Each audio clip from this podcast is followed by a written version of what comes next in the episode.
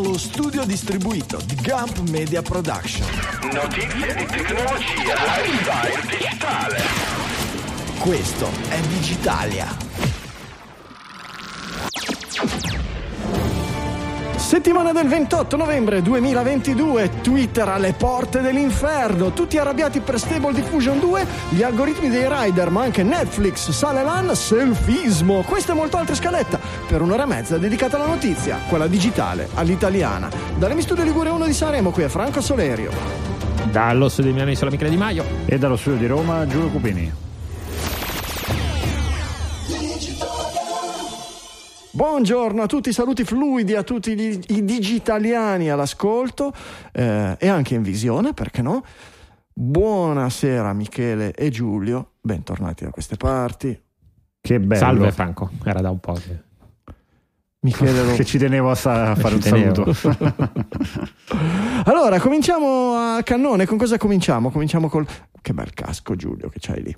Come vanno i tuoi scorribande in moto? D'inverno ti fermi o, o, o, continui? Non a... il primo argomento che mi aspettavo. ma Vabbè, dai, due chiacchiere per scaldare ma un po' sì, l'algoritmo. Sì, sì, sì, no, ma quello poi serve su digitale il casco. Anzi, quando si accendono gli allora. Di solito lo uso in pretrasmissione perché non sai mai. Poi adesso sì, lo tengo sempre vicino. No, va benissimo, va benissimo. Adesso anche con questo freschetto per saltare comunque un po' di commuting cittadino, la moto poi è leggera, va benissimo mi manca però fare qualche curvetta, quindi adesso ci organizzeremo per.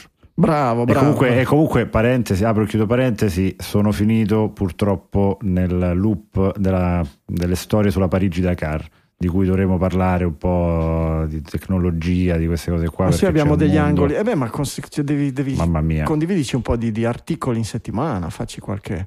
Adesso, adesso vi che... mando un po' di roba perché sono stato ad EICMA a parlare con un po' di persone su Milano è stato veramente interessante. Vi, vi racconterò. Un vi po' racconterò. di polvere del deserto su Digitalia ci manca, dai. dai. Allora, cominciamo con un follow up. Ci è stato, ci, sono, ci, è, ci è, stata fatta una bella tirata d'orecchio perché la famosa Dutch Reach, la settimana scorsa parlavamo di questo modo di uscire dalla portiera, dalla, dall'automobile aprendo la portiera con la mano destra in modo da girarsi per guardare se sta arrivando il ciclista malcapitato di turno. Ehm, abbiamo scoperto, io pensavo fosse danese, invece era olandese, ma ci hanno detto che oramai sono secoli che lo chiedono anche all'esame di scuola guida.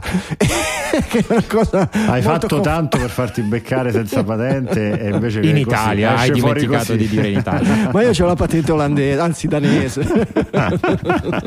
non mi beccherà mai nessuno, è finita così. No, ma io questa cosa della maniglia la sapevo, non sapevo che lo chiedevano, a, boh, non lo so. Oh, dice che è da sempre così, però insomma è una roba. E, e tra l'altro non saprei Anzi, neanche, non, non, non, non, mi ricordo neanche chi ringraziare per questa segnalazione perché il potente motore di ricerca di Slack non riesce a ritrovarmi il messaggio originale. Può darsi che non sia arrivato. Allora, io se devo Slack. mettere dei soldi ringrazierei Vito Palumbo. Tu noi ringraziamo per, per, non sapere se, se per, noi ringraziamo rapp- in rappresentanza dell'eroe Vito Palumbo. Va benissimo. Potremmo così. fare una forma di subscription a Digitalia con un, una persona da ringraziare di default. Cioè nel dubbio... Asterisco, no, no, asterisco, ringraziamo asterisco. Ringraziamento fluido, ci sta. Allora, un momentino che sto cercando di risolvere due cose e cominciamo. Finiti i follow up, cominciamo con, con Twitter. Twitter, te lo trovi sempre lì di sti giorni. Allora. E te lo, te lo, sbattono in faccia proprio. Ormai. Dappertutto, perché da una parte Elon Musk non è che ci provi proprio a passare sotto traccia di sto periodo. E sì, i, se cerchi discreto sulla Treccani non esce la foto di Elon Musk. No. Gli altri, gli altri, gli anti, gli anti-maschiani eh, contribuiscono a mantenerlo sulla cresta dell'onda di fronte agli occhi di tutti con una di quelle politiche assolutamente controproducenti Opening the gates of hell, si aprono i cancelli dell'inferno. Musk dice che ripristinerà gli account bannati. Cosa sono queste porte dell'inferno? Sì, è un po' questa, questa, scena mitologica che è nella testa del giornalista del The Verge, se non ricordo male, eh, in cui si... No, non è vero, è il Washington Post, tra l'altro giornale di, di Bezos, ehm, in cui si, si, si, prefigura appunto questa scena con Elon Musk che apre i cancelli dell'inferno e dall'inferno riemergono tutti questi account, account bannati. Eh, quindi poi, vabbè, a parte il discorso della, della metafora, eh, questo è un articolo appunto del Washington Post in cui si fa tutta una serie di ehm, esempi, eh, intervi- anzi di interviste a eh, persone che, si, che, operano nel mondo dei diritti, dei diritti umani, ma anche delle, delle università, in cui eh, ci si domanda, ok, nel momento in cui riammetterà come ha detto che affa- farà e come ha iniziato già a fare praticamente tutti gli account che negli anni sono stati bannati eh, su Twitter, a meno che non erano collegati a ehm, crimini leggi, violenti mm. esatto a crimini in generale e a spam eh, a spam incredibile ecco eh, cosa succederà appunto Twitter, a Twitter nel momento in cui torneranno tutte, tutte queste persone ed è interessante poi come questo articolo ha eh, anticipato quello che è uno dei temi della, della serata perché c'è Musk che in questo momento sta probabilmente in bagno e sta twittando dal bagno poi ne parliamo però eh, si parla c'è una uh, clinical instructor at Harvard Law's Cyber Law Clinic che non sapevo esistesse la clinica della legge cibernetica, però è molto bello come titolo, uh, Alejandra Carebaglio che si domanda cosa farà Uh, faranno Apple e Google con l'applicazione di Twitter nel momento in cui appunto scenderà uh, la moderazione, diminuirà la moderazione rating, e, torneranno, e torneranno appunto uh, a parlare un po', un po', tutti sulla piattaforma, che è un po' quello che era come si era comportata con Parler, se vi ricordate. Parler inizialmente non era, non so se poi è stata messa, credo di sì, ma non era stata messa proprio per le sue policy molto aperte in tema di moderazione. Qui siamo oltre però il, il, la figura del, del, del, del, ragazzino che invoca la maestrina, di maestrina, maestrina, Giovanni mi ha detto così, Giovanni ha fatto cos'ha. Allora, qui siamo sul Elon Musk farà così, dovete bannarlo e robe del genere, si apriranno le poste dell'inferno, cioè siamo sempre a fare il processo alle intenzioni. Io eh, nutro una discreta antipatia per Elon Musk e... Um, più che sono più critico della media per buona parte dei, dei prodotti che ha messo sul mercato, eh, automobili in primis. Però qui proprio si fa, si, si, si fa proprio il processo alle intenzioni, si, si, faceva prima, si è fatto la settimana scorsa, eh, si fa oggi. Eh, ma il aspetta, intenzioni in che senso? Perché ah, Musk ha detto che lo fa. Musk cioè, ha detto che lo fa. Quando Musk okay. dice che fa una cosa, bisogna, ve- certo, bisogna certo. vedere come lo fa quanto lo fa, quando lo fa, quando lo fa dopo quanto fa retromarcia, di certo, quanto certo, fa retromarcia, certo. ma soprattutto il risultato finale. Perché non è che in questo momento abbiamo i nazisti su Twitter che no, eh, cavalcano le praterie con le pistole in mano e stanno facendo strage di tutte le minoranze possibili e immaginabili. Cioè, queste porte dell'inferno Vediamo, nel momento in cui si aprono, benissimo, invochiamo il legislatore Apple contro Apple, che poi questa cosa che sia Tim Cook a, dec- a dover decidere che cosa è giusto e cosa è sbagliato su internet è una cosa che mi fa venire il cimurro, ma a parte questo, aspettiamo e vediamo, cioè Vabbè, aspettiamo e vediamo più che altro quali sono le conseguenze, perché facciamo finta che Musk davvero riporterà dentro questi account. Ci facciamo sono stati finta... comunque Freedom Fridays, no? dove ha cominciato a sbannare tantissimi account. Benissimo, è successo, qualco- no. è successo qualcosa? Sì, sì.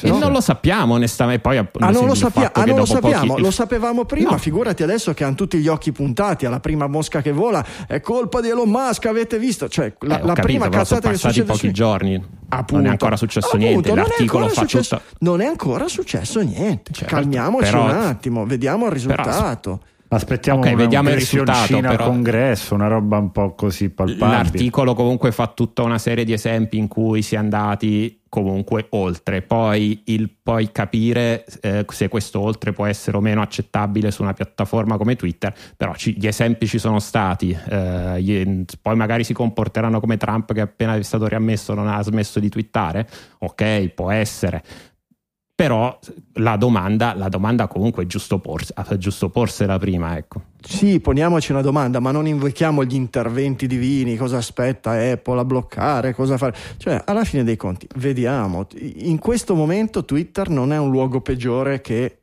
qualche settimana fa. Lo diventerà, può darsi Eh, che lo diventi. Dipende per chi, Franco, non lo lo so, non per quello dico non lo sappiamo. Può darsi che lo diventi, ma in questo momento non ne abbiamo conoscenza. Facciamo dei processi sulle ipotesi? Facciamo dei processi sulle ipotesi. Dall'altra parte, Musk ha pubblicato queste slide sui suo- sui- sul primo, cos'è? Sono 15 giorni, 20 giorni, un mese.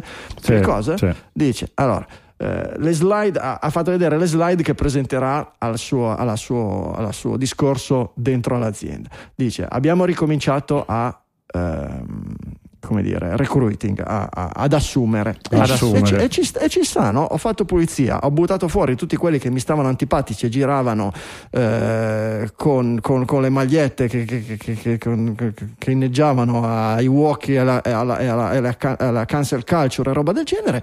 Io, questa gente qui mi sta sulle balle, ho fatto pulizia, adesso assumo gente che benissimo. Eh, i nuovi- le nuove iscrizioni a Twitter sono al massimo di sempre, 2 milioni di iscrizioni al giorno.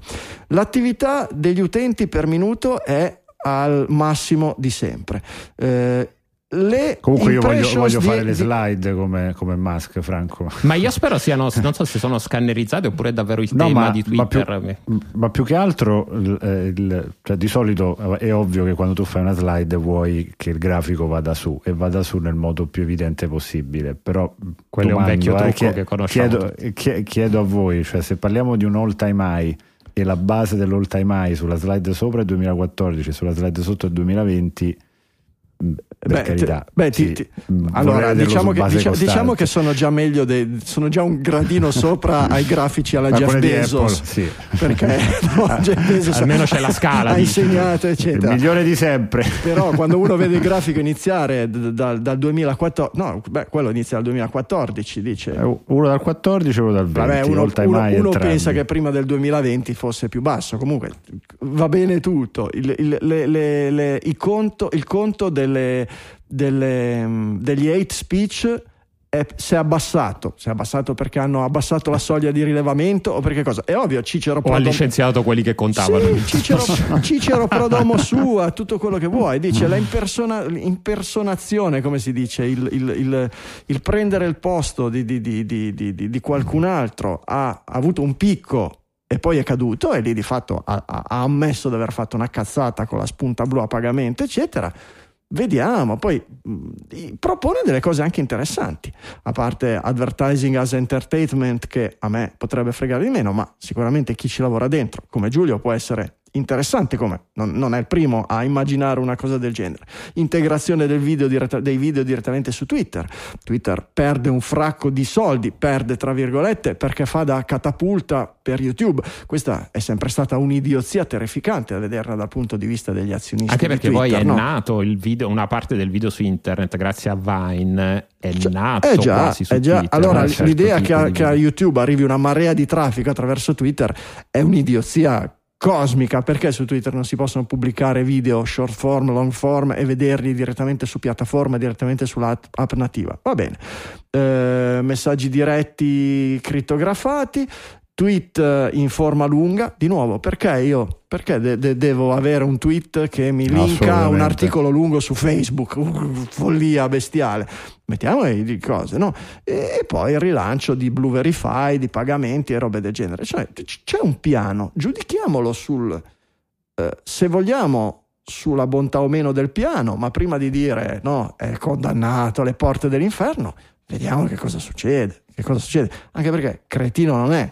Prima di farlo diventare veramente le porte dell'inferno, sarà il primo a fare retromarcia, come ha fatto retromarcia su- su- sulle spunte blu a Su pagamento. mille no? altre cose. Ci ha, messo, sì. ci ha messo- ci ha messo meno di 24 ore a fare retromarcia, cioè creti- cretino non è, fa delle sparate, tiene alta l'attenzione, in questo momento gli fa bene, gli, gli serve tenere alta l'attenzione, però cioè, non, ca- non cadiamo nella trappola, nella trappola del, del- che, che, diciamo è, è un troll è un troll costruttivo eh, Elon Musk, costruttivo per se stesso ovviamente, non costruttivo per la società. I, i, i, i troll generalmente distruggono e, e, e, impediscono e bloccano qualsiasi cosa. Lui è un po' come, è come era Mourinho quando, eh, quando, era giovane ai tempi dell'Inter, no? che andava a litigare, a trollare i giornalisti per mantenere alta l'attenzione, gli sponsor e, e, e sviarli. Ci ha messo 44 miliardi, vorrei pure vedere se poi no, no, ma certamente, per, però tutta questa gente che è no, anti-mask a ogni costo, che poi fondamentalmente vuol dire di una certa appartenenza politica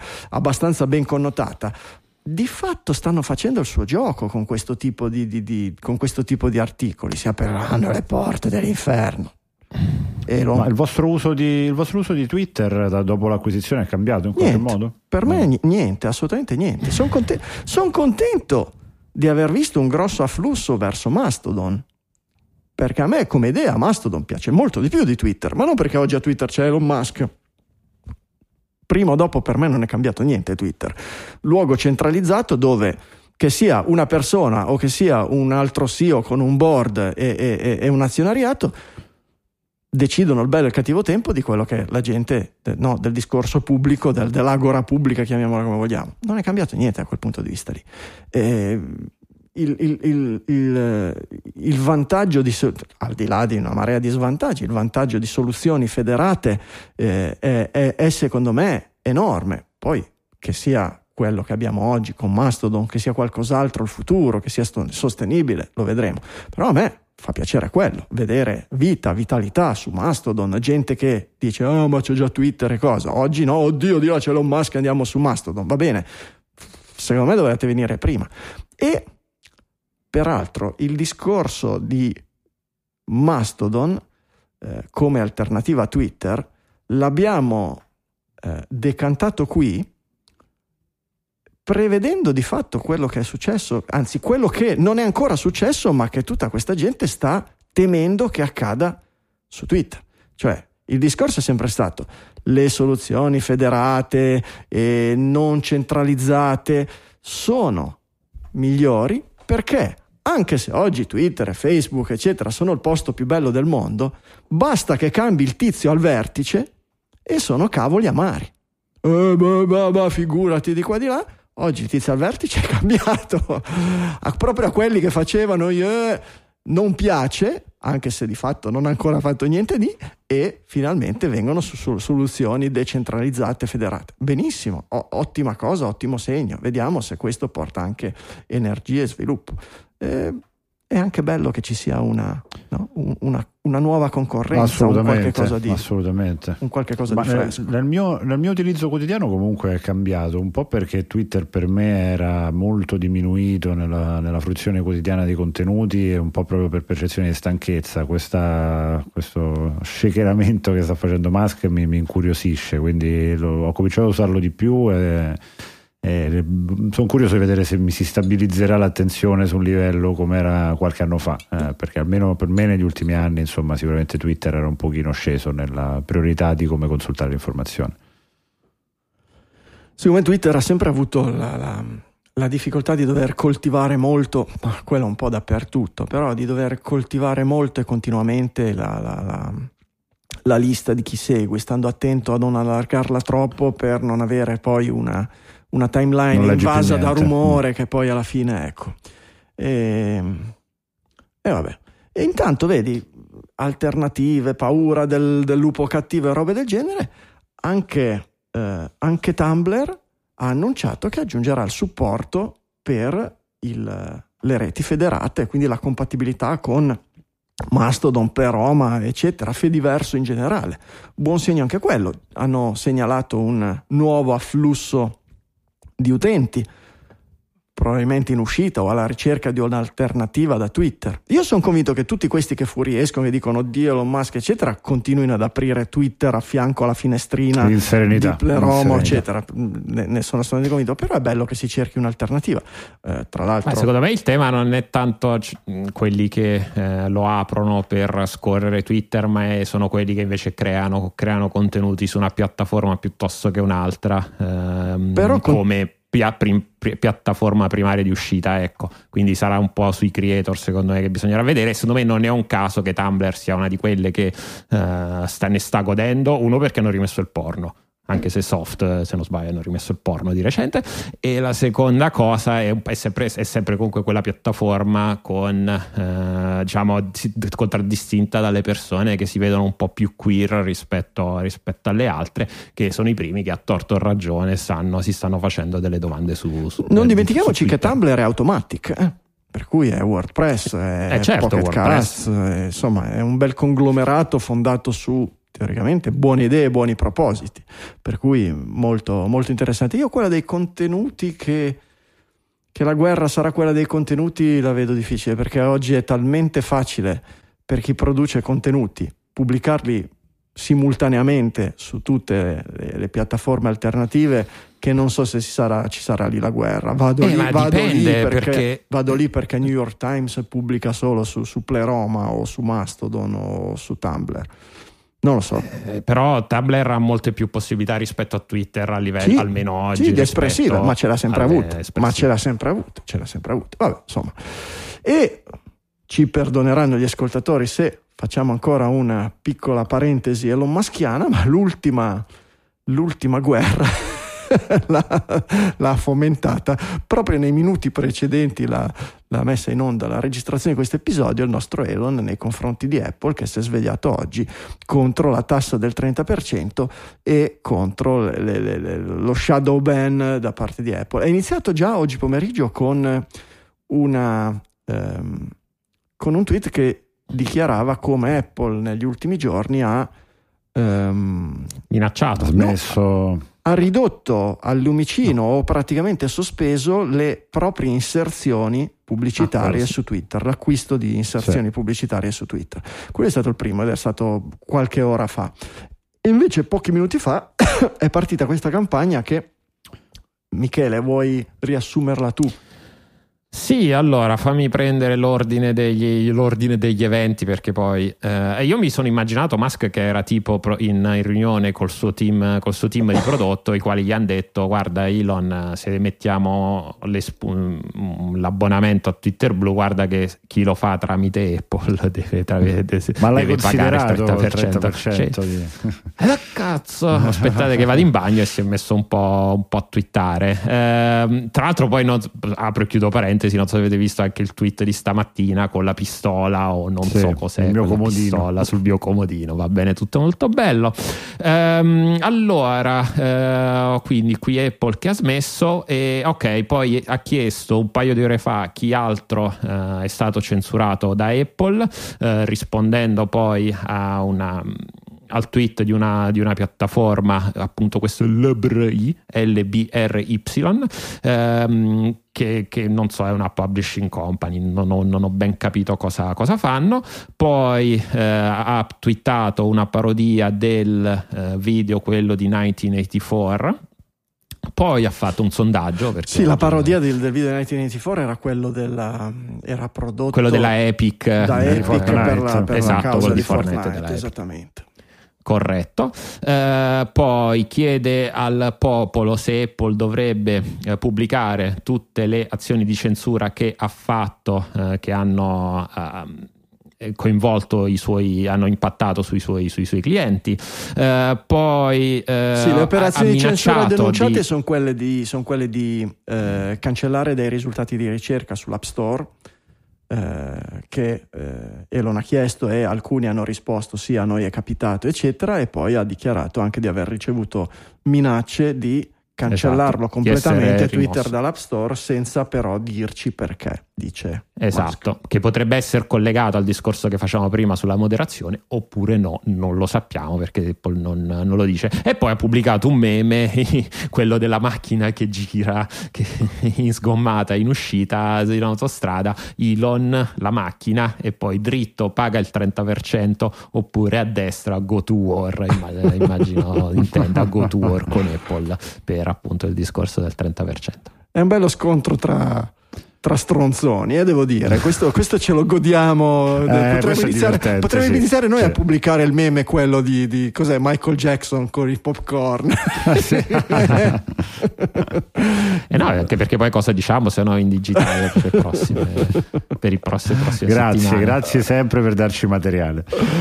Esatto. Sì. Nel frattempo ci scrivono varie cose sulla chat e soprattutto ci scrive è puntato, vi ascolterò in podcast, sono qui solo per dire che Michele è il numero uno. Eh, grazie, eh. non è la- mi ricordo che non credo che non è la prima volta, quindi grazie ancora, anzi ti hai meritato i tuoi 5 euro. Eh, bellissimo scasco Giulio, Eleon verso tutti, sembra che comunque voglia mettersi contro tutti per avere ancora più notorietà e rendere Twitter di nuovo desiderato. Secondo me è una sua strategia. Sì, Ma sì, la è, la è. Ci sta, Beh, ci sta. certamente, Sì, sì, non sì, è... Diciamo che i detrattori di Elon Musk fanno- hanno, hanno- hanno questo vizio di eh, sottovalutarlo molto. Non è un cretino, non lo è assolutamente. Può, può- può avere delle modalità da cretino, fare delle cretinate, fare delle cose sbagliate, avere delle idee sbagliate. Ma non è un cretino. Dietro a tutto quello che fa c'è un calcolo. C'è, c'è- c'è un calcolo. Ecco, poi mm, vedi- vediamo. cretino è chi cretino lo fa. Appunto, Sì, certo. Specchio riflesso. Grazie, Eh, sì. Grazie Michele, grazie Michele per questa perla di saggezza. E intorno, intanto non è, ehm, non è l'u- l'unica eh, buferetta che, si, che incombe sulla eh, isoletta felice di Apple, perché ehm, questa settimana si è uscito un articolo su, eh, dalla- dalla- dal team di Proton. Proton è un'azienda, vi ricordate, Proton Mail sono tutti indirizzati verso, sono tutti orientati verso privacy. e- Mail criptata. Mm. Esattamente, con una eh, denuncia eh, riguardo al comportamento di Apple che di fatto dopo aver spianato eh, al grido di non è giusto tracciare la gente, aver spianato il business di, eh, dei concorrenti diretti fondamentalmente di Meta e di Google, eh, oggi comincia a vedersi eh, un po' troppo impegnata in operazioni similari eh, all'interno del suo giardino cintato. Tutto ha preso spunto da questo- questa scoperta da parte di due sviluppatori che hanno visto che nelle chiamate eh, all'App Store di Apple eh, è conte- sono contenuti dati che permettono senza ombra di dubbio il tracciamento della eh, eh, associata ai comportamenti online dei suoi, eh, dei suoi utenti. E dice fondamentalmente Apple da una parte no, denuncia, dice che sono gli utenti a dover scegliere se se essere tracciati o no e mette in primo piano quando installi una app la scelta, vuoi che questa app ti tracci o meno, con la possibilità ben in evidenza di dire no, non voglio, con i risultati che abbiamo visto e abbiamo anche apprezzato ed elogiato, almeno per quanto riguarda un po' la, la- la visione mia e credo nostra delle cose. Oggi eh, Apple si scopre intenta in meccanismi di tracciamento analogo senza lasciare scelta all'utente di eh, ostacolare, di bloccare questa cosa. Sì, in ehm, realtà si può, si può disabilitare la personalizzazione dell'advertisement che oggi viene fatto soltanto su alcune, alcune applicazioni, ma questo non previene che l'App Store, qui si parla principalmente di alcune app specifiche del mondo iOS che non sono l'App Store, News e Stock, che comunque Eh beh, prendono su eh, dati. Perché si, si- si gioca su un grigio anche delle policy, perché Apple ha la doppia policy, quella del device dove si dice che non, Non vi si fa tracceremo, collection sì. di tracciamento e invece quella delle app, eh, delle, delle app di Apple che invece eh, in qualche modo vanno a fare tracciamento legandolo al tuo eh, account iCloud andando a registrare una serie di informazioni per poi farti eh, vedere pubblicità e ovviamente al di fuori del ragionamento tecnico sono un po' anche i numeri se vogliamo che ci dicono che questo business sta diventando qualcos'altro qualche anno fa leggevo era 300 milioni ora parliamo di 4 miliardi eh, Sì. business della pubblicità Eh, Sì, perché E- Michele diceva sono solo alcune delle app, però no, eh, lasciamo perdere news, lasciamo perdere stock, non mi ricordo qual era l'altra, ma concentriamoci su una, App Store. l'App Store Certo, ah, App, sì. App Store la pubblicità che porta la gente a scaricare questo o quel giochino, eccetera, è un giro di affari, di affari, colossale, miliardario. È quello che ha dato più fastidio di tutti perdere con queste politiche antitracciamento a Meta, a Facebook, che aveva un fiorentissimo commercio di pubblicità per portare Quasi i suoi utenti sì, sì. Ecco, per portare i suoi utenti a scaricare questo o quel giochino grazie al tracciamento delle abitudini dei suoi utenti. Apple di fatto l'ha azzoppato e oggi fa esattamente la stessa cosa. Io traccio tutte le pagine che tu guardi sull'App Store per capire quali sono le app che ti piacciono e poi te le sbatto in prima pagina tutte le volte che apri la, l'applicazione App Store.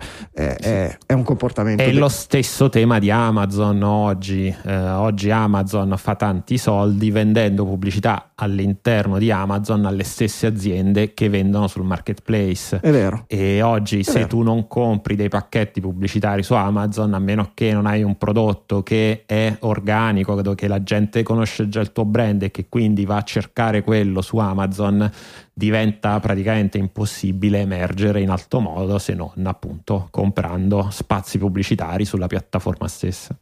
E con la unica scusante per Amazon, anzi l'aggravante per Apple, dell'ipocrisia perché Amazon non ha fatto campagne per demolire il, eh, no, il, eh, ehm, questo sì, tipo sì, di fenomeni di mercati di dicendo fatto, è ingiusto, certo. è sbagliato, è immorale, l'utente deve essere in controllo. No, lo fa da sempre, è il suo business, oggi lo fa di più, lo fa in maniera scorretta nei confronti di chi eh, compete direttamente con Amazon, magari sulla sua piattaforma, ma non ha fatto quello che ha fatto Apple. Apple quando ha annunciato le politiche di antitracciamento, eccetera, io mi sono levato il cappello, ho detto bene, come, bravi, bravissimi, eccetera. A chi diceva ecco Apple vuole subentrare a, a, a, a Meta eh, per quello che riguarda la vendita degli ads online, dicevo, bah, Può darsi, non l'hanno mai fatto, hanno sempre dichiarato contro, aspettiamo di vedere. No, lo stesso discorso di Elon Musk oggi, aspettiamo di vedere. Oggi l'abbiamo visto, oggi Apple è stata cuccata con le mani nel sacco a fare qualcosa di non analogo, ma identico a quello che faceva Facebook prima, tracciare i suoi utenti per vendergli pubblicità e farli finire a comprare questa o quella app sull'App Store.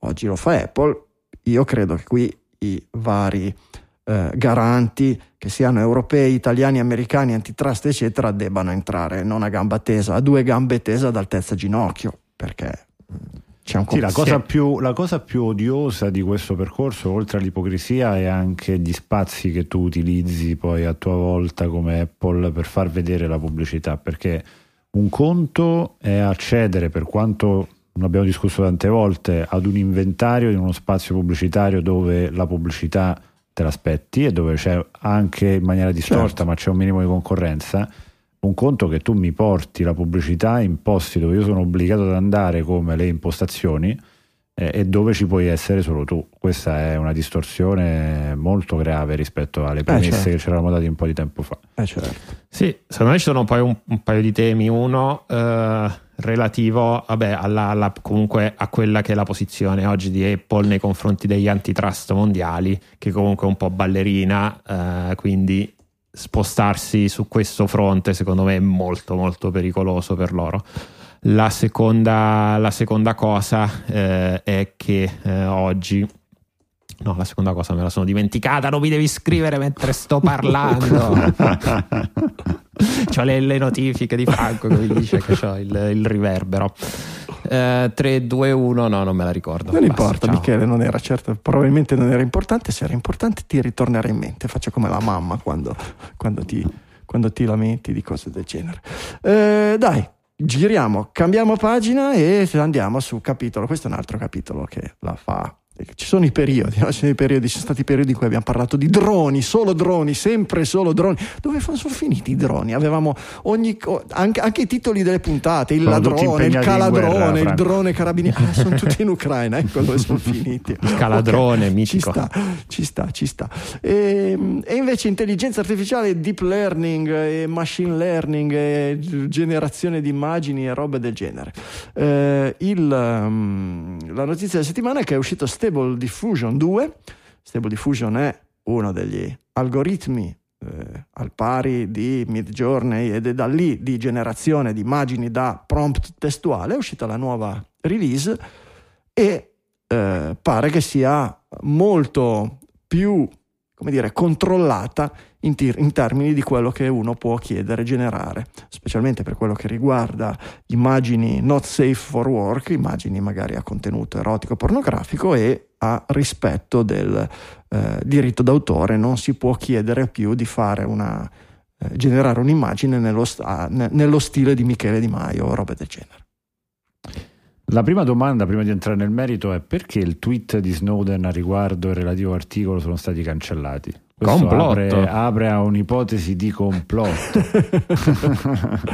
Snowden... Eh sì, Snowden che ha detto perché, credo almeno l'ho interpretato come dire perché frenare lo sviluppo del, dell'umanità, quindi apporsi anzi contro il, questo, questo tipo di blocchi sull'intelligenza artificiale. Sì. È un, crimi- un crimine io... contro il progresso umano, ha twittato, ecco. sì. commentando e... appunto questa release nerfata, secondo, i, secondo molti, di, di, di Stable Diffusion. Sì, qui io faccio un accenno solo ad un aspetto della questione, poi commentiamo l'altro, ma dal punto di vista del, eh, diciamo, di questa ossessione che a livello di società abbiamo sviluppato contro i contenuti espliciti, è veramente un regresso eh, che, che, stiamo avendo, mh, drammatico anche dal punto di vista di come poi poter eh, in qualche modo eh, ragionare nella nostra società, soprattutto per i più piccoli, su queste tematiche. Nel, nel passato non era così, cioè sono piene le città antiche di fontane con simboli erotici assolutamente espliciti, ah, okay, okay. Eh, arte che in qualche modo lo fa, eh, fa, si fa un vanto di poter raccontare storie anche eh, molto spinte. C'è stato un tempo in cui come società avevamo fatto pace con questi argomenti. Oggi Beh, una... tutto ciò che è sbagliato è un deve passare attraverso una, una demonizzazione di questa cosa che è drammatica. È un C'è pendolo. una puntata di, di, del podcast di Barbero, adesso non mi ricordo quale intervento, in cui lui dice ad esempio che le, durante, durante, il Medioevo noi pensiamo che eh, mm. erano tutti molto puritani, molto al chiusi nei discorsi del sesso, invece contra, al contrario, esatto eh, erano tutti estremamente aperti e si facevano cose un po' in giro. Beh, ogni, ogni, ogni, periodo ci ha lasciato eh, qualche cosa a seconda del filtro di chi ha scritto. Durante il Medioevo è arrivato poco di libertino perché la maggior parte di quello che è sopravvissuto arrivava da dentro i eh, da dentro i monasteri, dove non è che non succedesse niente, ma se non altro non dovevano ammettere che succedesse niente, per cui al di là di qualche intemperanza con la birra al di sopra di un determinato parallelo, ma poi per il resto era tutto tenuto sotto. Però mh, è, è, le società umane per quello che riguarda l'espressione della sessualità hanno sempre fatto un po' il pendolo no? tra periodi vero, di iperlibertinismo e altre di... Se tu pensi a, ai, ai, mosaici, alle raffigurazioni nelle ville di Pompei, per esempio, eh, che, che, cosa vedi, che cosa non vedi. E se tu pensi a eh, non lo so, la, la, la, il quartiere a luci rosse di Amsterdam il giorno d'oggi e lo confronti con altri posti e altre epoche, no, la stessa epoca in altri posti e lo stesso posto in altre epoche, vedi atteggiamenti certamente opposti. Gli americani sono molto molto figli della loro cultura no? mayfloweriana, puritana, puritana ah, sì, sì. E, e, e, hanno questa, questa, questa grossa che, che, che, che, ha connotato molto il suo approccio, il loro approccio sul web e poi avendo le loro aziende che condizionano eh, il, il, il, web eh, hanno un riverbero poi di fatto sul nostro modo di comunicare, per cui oggi anche un, se, se tu sei a twittare o a, o a scrivere su Facebook o a utilizzare un sistema in mano a una Apple dal quartiere a luci rosse di, di, di Amsterdam, in realtà tu sei filtrato dal modo di vedere e, dalla, e dalla, da quella che è la etica o la morale di chi in realtà ha scritto il filtro che tu utilizzi per esprimere. Sì, io trovo, ecco, volevo mettere un accenno su questo perché trovo che il fatto che la parte più innovativa, se vogliamo, della nostra società interpreti ancora in questo modo la sessualità, che non aiuti a normalizzare la, una parte che è la parte dell'atto fatto che è quella diciamo parziale, però la sessualità si esprime in mille modi, ma se tu ti concentri nel eh, bannare, demonizzare quella parte lì, ovviamente fai l'effetto mask che concentri tutta l'attenzione solo su questo e non fai altro che in qualche modo anzi esacerbare ancora di più il concetto. Eh, certo, quando è ho letto vero. la notizia, ecco, è un po' deprimente questo aspetto. Poi ovviamente ci sono vari temi, copywriting, eh, però questa parte qui mi, mi- mi ha colpito particolarmente. Eh, a parte il tema del copywriting, allora secondo me eh, il, tema del- il tema della sessualità e il tema eh, del... eh, Adesso ci dici le che il tema del copywriting e quello di- della sessualità sono strettamente legati e volevo No, capire. in realtà sì, credo come- che ci ok. sia una questione buona- molto banalmente, Manara. credo ci siano un po' di avvocati, no, sono gli avvocati dietro, Ok. eh, che eh, da una parte il discorso del copyright mi sembra tutt'altro che Gli avvocati chiarito. dietro. eh. Sì, eh, esatto, l'avvocato dietro in un famoso film di un certo tipo.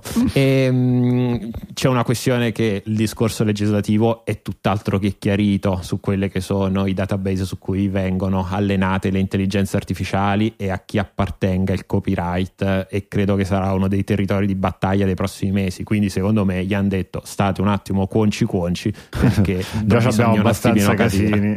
Esatto, e la stessa cosa il tema del- della pornografia, perché lì nelle- mi immagino che non, si- non sia solo un tema, ok, creami un'immagine di una donna con le zinne di fuori. È un tema che oggi tu su una qualsiasi intelligenza artificiale puoi mettere la foto di qualcuno e, crea, e poi dirgli togli la camicetta e mettici le zinne di fuori Certo. che rientra poi in tutto il discorso sì, simil deepfake ecco. Sì, vai, vai Franco. No, no, no, va bene, va bene, mm, vai pure. Sì, ma eh, ecco, io capisco assolutamente il- cioè la parte crimi- criminogena di queste, di queste opportunità è, è enorme, però il fatto di risolvere lo- la possibilità di crimine bannando completamente l'opportunità di sviluppare la tecnologia in una certa direzione, che potrebbe avere invece vantaggi anche proprio a fini puramente educativi, ne- me ne vengono in mente mille. Eh, su cui si può ragionare non viene assolutamente preso in considerazione, eh, la trovo una, una, manca- una- proprio una mancanza di dire non siamo in grado di interpretare questo tema e quindi eliminiamolo. Eh, Giulio, su aziende capitalistiche che devono far profitto. e Ma ce lo fai pure questa il profitto direzione. su questa cosa? È questa la roba assurda. Mm, cioè non è Però che... se fai profitto da una parte, cioè, lì credo che il ragionamento se faccio profitto da questa parte è come mm, Apple che banna le applicazioni zozze, se faccio Sì, profitto anche lì può fare è- un'enormità di profitto. È di nuovo il discorso, Però è di nuovo, però, è di nuovo- siamo di nuovo al discorso se eh, punire il- il- lo strumento o punire chi utilizza lo strumento. Eh, esatto. No, anche, anche- anche il Bernini quando ha scolpito no, a scalpello sul marmo eh, l'estasi di Santa Teresa eh, avrebbe benissimo potuto met- darle la faccia di una nobildonna o della moglie del principe di quel momento, eccetera. Però nessuno gli ha impedito di farlo. Se poi avesse fatto l'avrebbero messo in gabbia, ma non è che hanno detto no, non si può più scolpire il marmo perché può essere utilizzato per far vedere nudità di persone che in realtà le nudità non e hanno vi dico una cosa, nella, nella storia della scultura a Roma, quando andrete la prossima volta, perché poi è assolutamente è importante questa cosa, a Piazza della Repubblica a Roma c'è una fontana particolarmente famosa, in marmo, bellissima. La bellezza delle donne scolpite in quella fontana eh, provocava mh, persone che provavano ad accoppiarsi con queste statue. Cioè il fatto che una cosa potesse generare dis- cose brutte in qualche modo è parte della sessualità, non per questo la devi, la devi cancellare. Sì, sì, ma certamente, certamente. Un- ci sono dei periodi in cui eh, il puritanesimo, forse tutti, il puritanesimo è un po' la paura di, eh, di determinati impulsi che l'essere umano subisce e che sono innegabili e anzi sono, sono inevitabili il- perché sono connaturati al- alla nostra Fanno esistenza. Mm. Sì, al fatto che noi esistiamo ancora, perché senza quelli ci saremmo estinti, cioè si sono selezionati quelli che trombavano fondamentalmente, perché quelli che non trombavano si sono estinti. E torniamo al discorso del transumanesimo e del com'è che si chiamava il pronatalismo, pronatalismo. della settimana scorsa. Torniamo di nuovo lì e determinate pulsioni poi possono far paura nel momento in cui no, è, è- è- è come dire no, eh, l'eccesso del Me Too, no? Eh, siccome le pulsioni sessuali ambientali possono portare a violenza, possono portare a disagi, possono portare non so, castrazione chimica per tutti, mettiamo eh, antiormoni negli acquedotti, perfetto, fantastico, così ci estinguiamo e la finiamo lì. E sono di nuovo, sono sempre quelle reazioni scomposte, però impulsi molto forti provocano reazioni molto forti, reazioni scomposte, reazioni e gli impulsi erotici, gli impulsi alla riproduzione sono certamente tra, tra i più, leggete Freud, tra i più forti che, che, che animano l'essere umano. Eh, certamente. L'altro è il diritto d'autore. Freud non aveva parlato, non aveva parlato. però fondamentalmente il diritto d'autore vuol dire questo è mio e ci faccio i soldi solo io. Ed è effettivamente una pulsione, no? sesso e dollari direi che sesso e denaro ci può stare come le, le due pulsioni fondamentali di un certo tipo di... Va bene, la psicanalisi secondo Digitalia.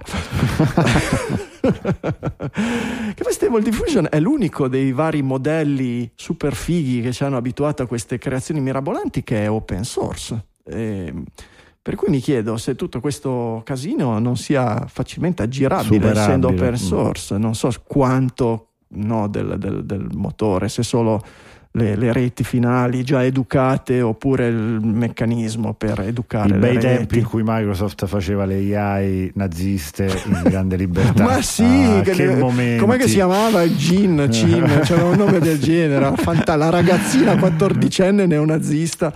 Quanto eh, si stava bene nel passato. Sono produzioni artistiche basta inquadrarle eh, per quello mia. che sono. Eh, certo certamente. E, ehm, in Inghilterra è uscita una legge per vietare i eh, deepfake a, a scopo, a orientamento pornografico.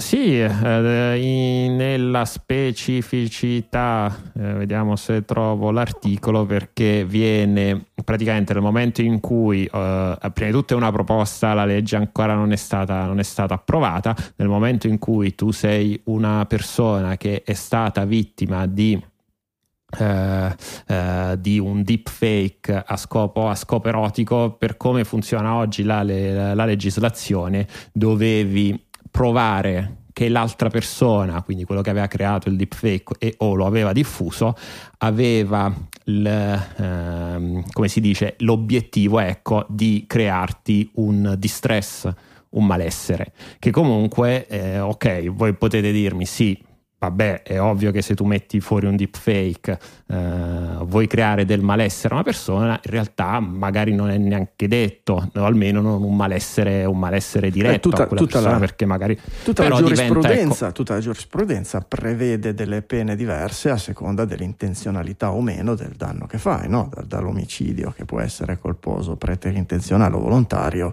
eh, questo vale per, per molti altri crimini.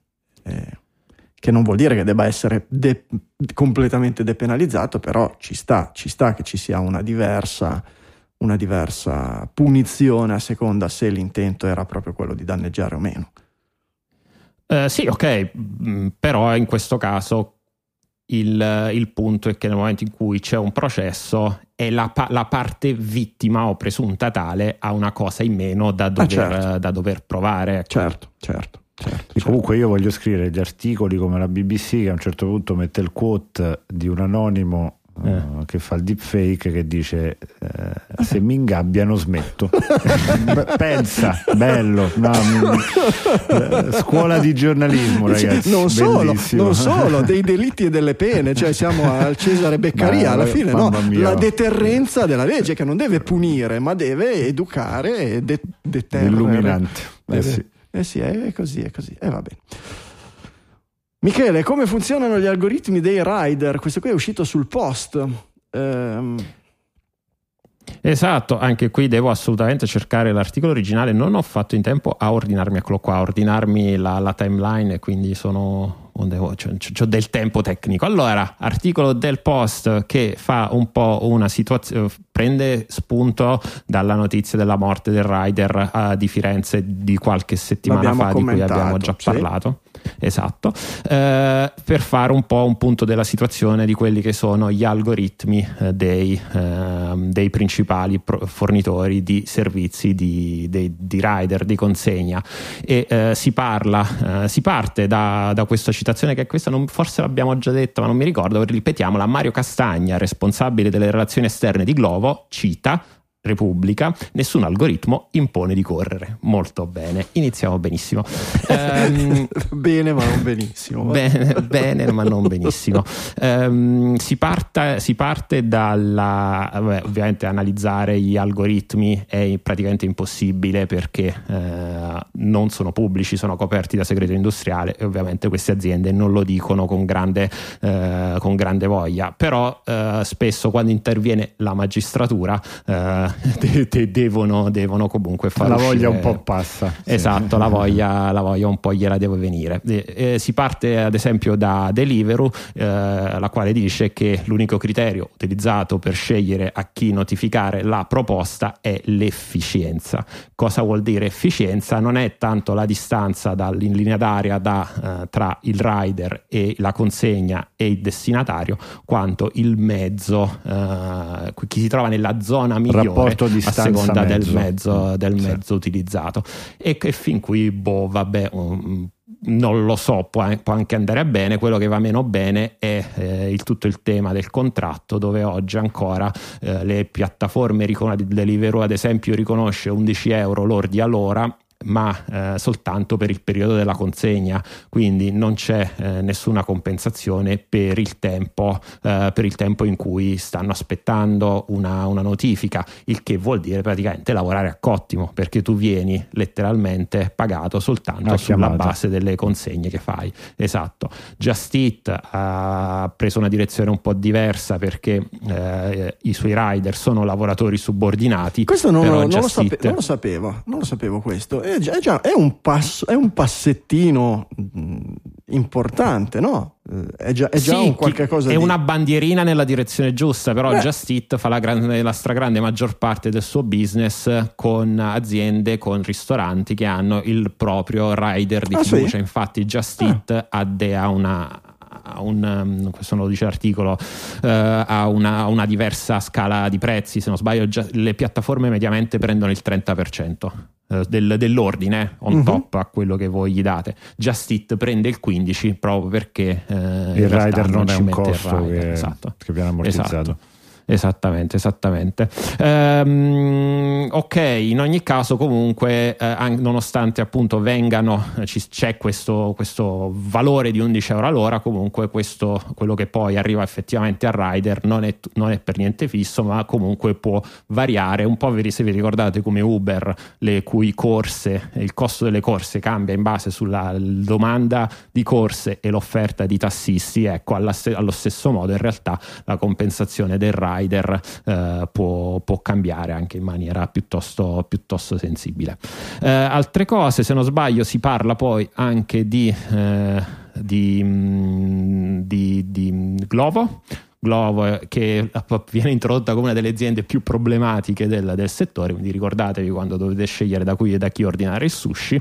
Ehm, continua a mantenere il sistema di prenotazione dei turni sulla base di un punteggio, quindi un po' gli scenari di cui abbiamo parlato in passato. Dei, esatto. sì, sì, un punteggio di cui non si sa bene eh, quale, come, viene, come, viene, costruito e comunque molti eh, rider lamentano ovviamente di, il, di, di pesanti discriminazioni. Il, um...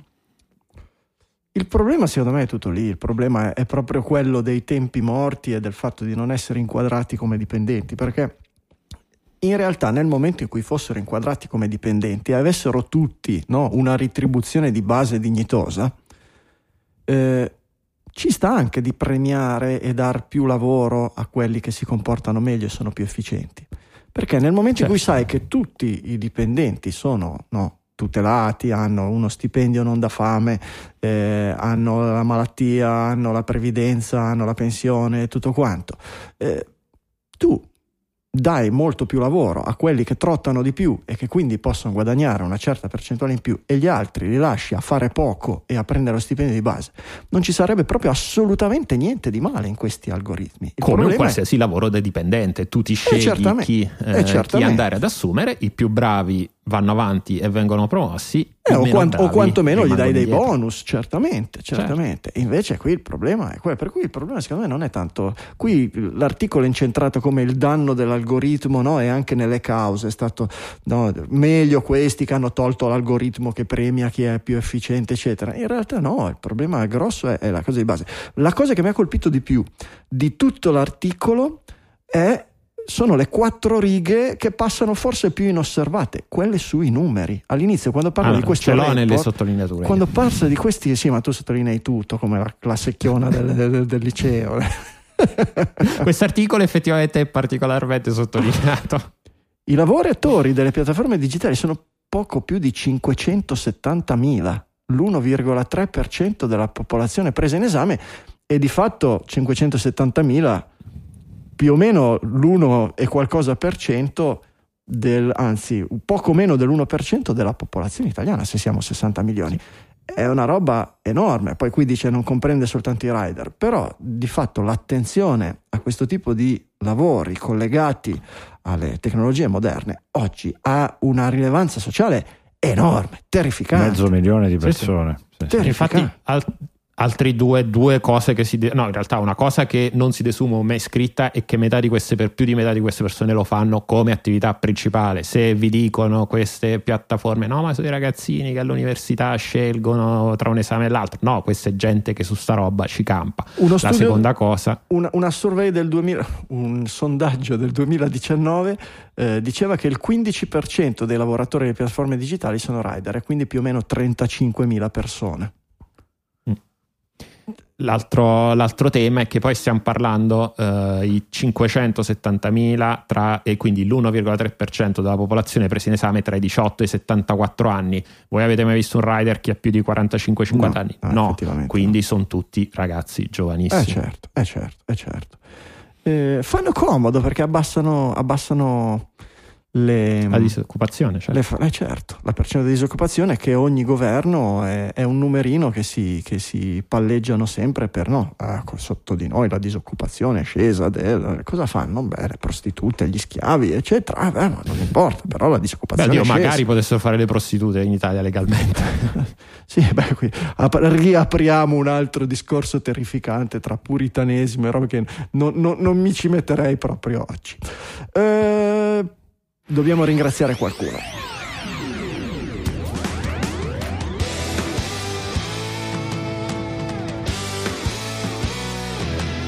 I nostri produttori esecutivi, la linfa vitale di Digitalia che si sostiene economicamente grazie al contributo dei produttori esecutivi. Noi trasmettiamo, pubblichiamo gratis come una trial gratuita, vi chiediamo di contribuire value for value se pensate che Digitalia per voi dia del valore e se ci ascoltate più o meno tutte le settimane vuol dire che del valore ve lo dà.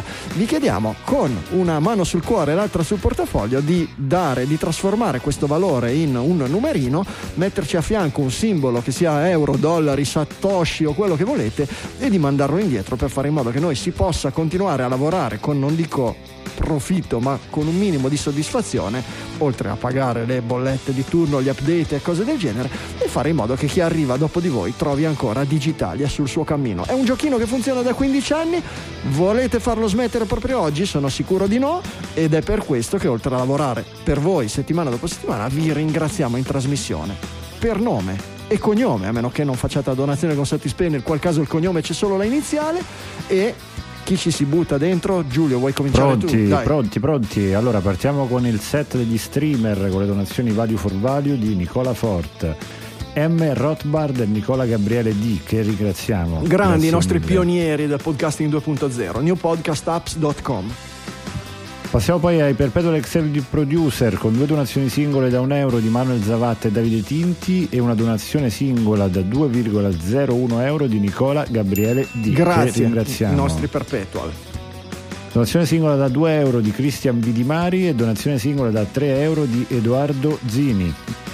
Passiamo poi alle donazioni ricorrenti da 3 euro mese di Alberto Cuffaro, Andrea Bottaro, Fabio Filisetti, Paola Bellini, Valerio Bendotti, Matteo Sandri, Giuseppe Marino, Paola Danieli, Mattia Lanzoni, Giulio Magnifico, Luca Di Stefano, Diego Violi, Nicola Bisceglie. Grazie. Grazie a tutti. Passiamo poi alla donazione singola da 3,21 euro di Elisa Emaldi Marco Crosa.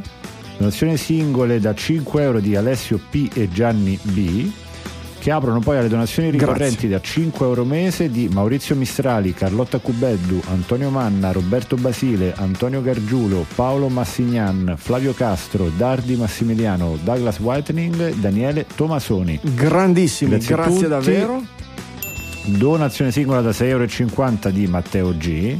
Ed entriamo poi Grande. nella zona grandi produttori con due donazioni ricorrenti da 10 euro mese di Marcello Marigliano e Fabrizio Mele. E chiudiamo la puntata con il nostro lead executive producer di questa puntata che è Simone Quaglia con una donazione singola da 10,58 euro.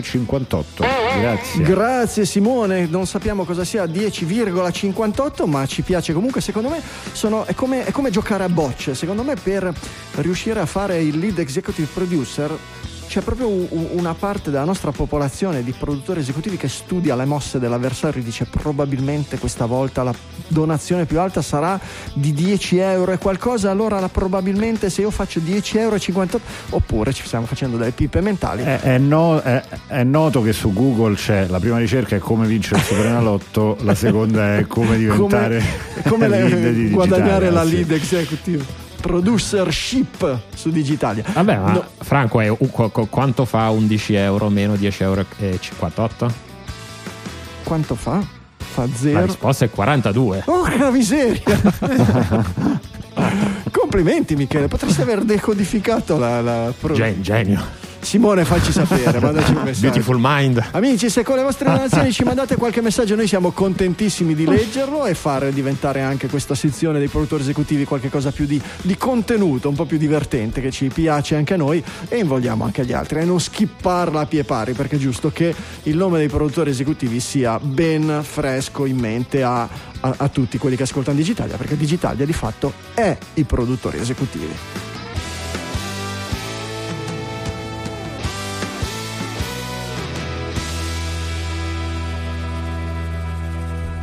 Ora, voi sapete che quando si deve dare una notizia che può travolgere borsa, valori e robe del genere, si tende sempre a farlo nel momento in cui c'è una distrazione, no? È come quando la notte del 15 di agosto aumentano le certo, tasse, sì. robe del genere, in modo che la gente è in vacanza, ne frega niente, i giornalisti sono no, a, fare, a ballare il tango al papete o robe del genere. Ecco, ci chiedono di commentare questa cosa che pare che Agnelli e il CDA della Juventus abbiano dato le dimissioni. Ma ragazzi, se le danno esattamente durante la diretta di Digitalia, c'è un motivo per cui noi non possiamo rovinargli le uova del paniere. Lo fanno lunedì sera proprio per quello. Eh, ragazzi, non siamo C'è proprio... anche un accordo tacito con Exor eh, che noi dovremmo rispettare. Assolut- quindi, mm, assolut- eh, lo sai che mm, Assolutamente. Pile di NDA eh, Eh, purtroppo non possiamo. eh, ci mancherebbe, ci mancherebbe, certo. Va bene, gli dei, dagli dei della Fiat a quelli della Silicon Valley che stanno tutti cascando sulla terra e stanno anche crollando le loro visioni della società. Michele, questo è un altro articolo un po' sulla scia no? di, di- di- di quello che, di quello- di quanto abbiamo commentato la settimana scorsa. Ah, sì. Sì, fa un po', diciamo, ehm, come dire, un riassunto degli articoli delle ultime due o tre settimane. Eh, questo è un articolo, in realtà è un editoriale del The Guardian di eh, Moya Lothian McLean, eh, la quale eh, fa appunto, come dicevo, un riassunto dei temi che abbiamo affrontato nelle ultime, nelle ultime settimane, di cui in realtà forse uno non l'abbiamo neanche app- app- approfondito in trasmissione, che era quello delle, eh, com'è che si chiama quella roba quando fai le donazioni data driven e vuoi cambiare il mondo con mettendo i soldi dove eh, sarebbero, secondo determinate eh, ricerche, più, più efficaci. Adesso non, lo- non me lo ricordo, nel frattempo lo cerco.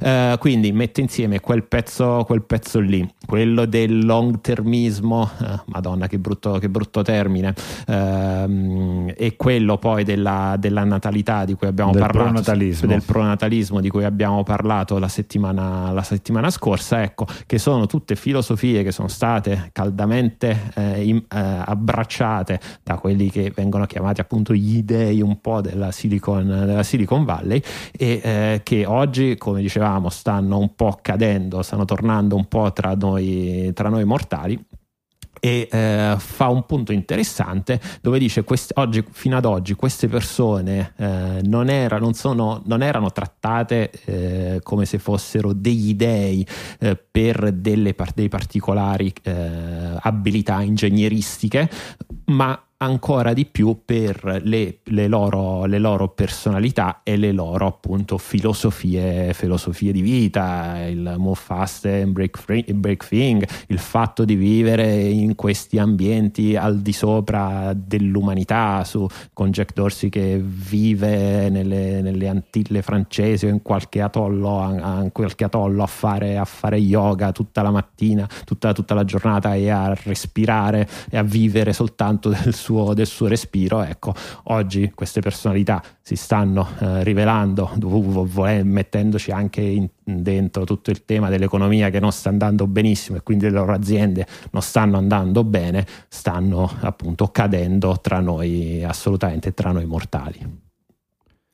Sì, su questo mh, ne abbiamo commentato più volte in, in trasmissione. Il punto è un po' figlio dell'ipocrisia che, che, che, abbiamo spesso sottolineato e che trovo sia importante ribadire. Cioè, un percorso in cui eh, molti hanno vissuto uh, un periodo uh, di Silicon Valley eh, legato ad una crescita considerata infinita, mh, mm, che può essere frutto sia di un, uh, di un crederci veramente, pochi casi, oppure di vendere una bugia cioè, tu sali su un treno che non si fermerà mai e nel momento in cui ci sali sappi che con noi starei bene per sempre perché qui noi abbiamo un modo diverso dalla vecchia economia di, di fare le cose.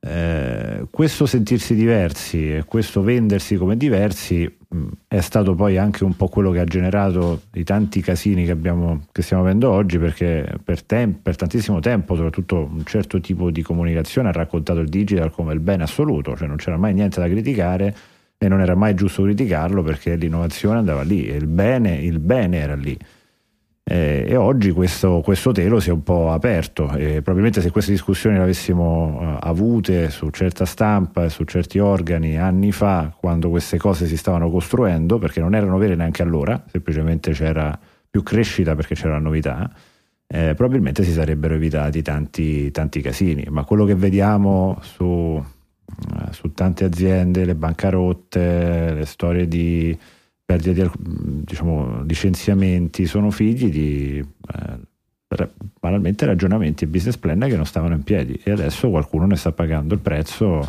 a suo discapito. Vo- però Vo- che Vox, si rompa questo mito. Vox li, li, li, definisce un culture reset dice non sono an- sì, anche sì. noi licenziamenti ridimensionamenti sono proprio un reset culturale è giusto, eh, io sono assolutamente d'accordo e su questo io punto tantissimo perché veramente trovo che l'ipocrisia intorno a quel mondo fatto di andrà tutto bene, tanto non ci dobbiamo preoccupare, ha, ha, dato una mancanza di realtà che adesso purtroppo stanno pagando tante persone che spero si ricollocheranno presto, ma è necessario perché... Faremo però una... È... Avremo, andiamo però verso un futuro un po' meno...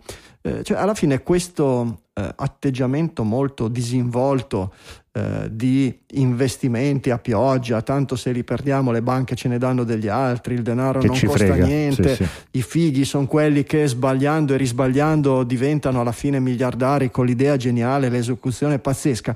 Beh, alla fine dei conti eh, è quello che ci ha dato tutto, perché tutto quello che abbiamo intorno oggi, dallo smartphone a, a, a, Facebook, dai droni alle macchine fotografiche digitali, eh, dai tablet agli smartwatch, eh, sono tutte invenzioni che quella, alcune di più, alcune di meno, ma sono anzi tutte, sono tutte molto molto presenti e connotano molto il presente, sono rimaste, sono state prodotte in un eh, periodo di tempo molto limitato, molto concentrate nel tempo e sono frutto di questo tipo di atteggiamento molto leggero nel perdi soldi finché ce la fai.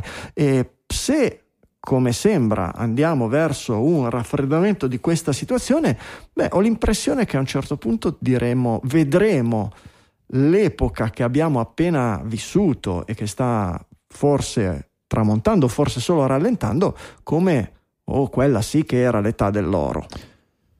Secondo me non è un'epoca che sta tramontando, ma è invece quell'atteggiamento per cui tu quando sei piccolo ti comporti in un certo modo eh, eh, quando sei piccolo, quando sei giovane e, e, e, lì costruisci i ricordi della tua infanzia e poi quando cresci continui a comportarti come quando eri piccolo Uh, ah, ok. Ti, ti, si rompe lì quel meccanismo. Ok, ok, ok. Quindi tu eh, auspichi cioè, un mondo in cui per i piccoli sia facile, continui a essere facile, però io non lo vedo così. Cioè, nel momento in cui c'è la contrazione degli investimenti, c'è la contrazione del, del, del, del denaro che circola in investimenti, in tecnologia, eccetera, ho paura che Certo, ne fanno le spese Meta e Twitter in termini di riduzione del personale, ma ne facciano ancora di più le spese i ragazzetti che escono dal college eh, o dall'università con delle idee e che dieci anni fa avrebbero inventato la Twitter, la Facebook, la, la, la, la Microsoft di turno 30 anni fa e che oggi non troverebbero capitali e finanziamenti, perché ovviamente se c'è una contrazione,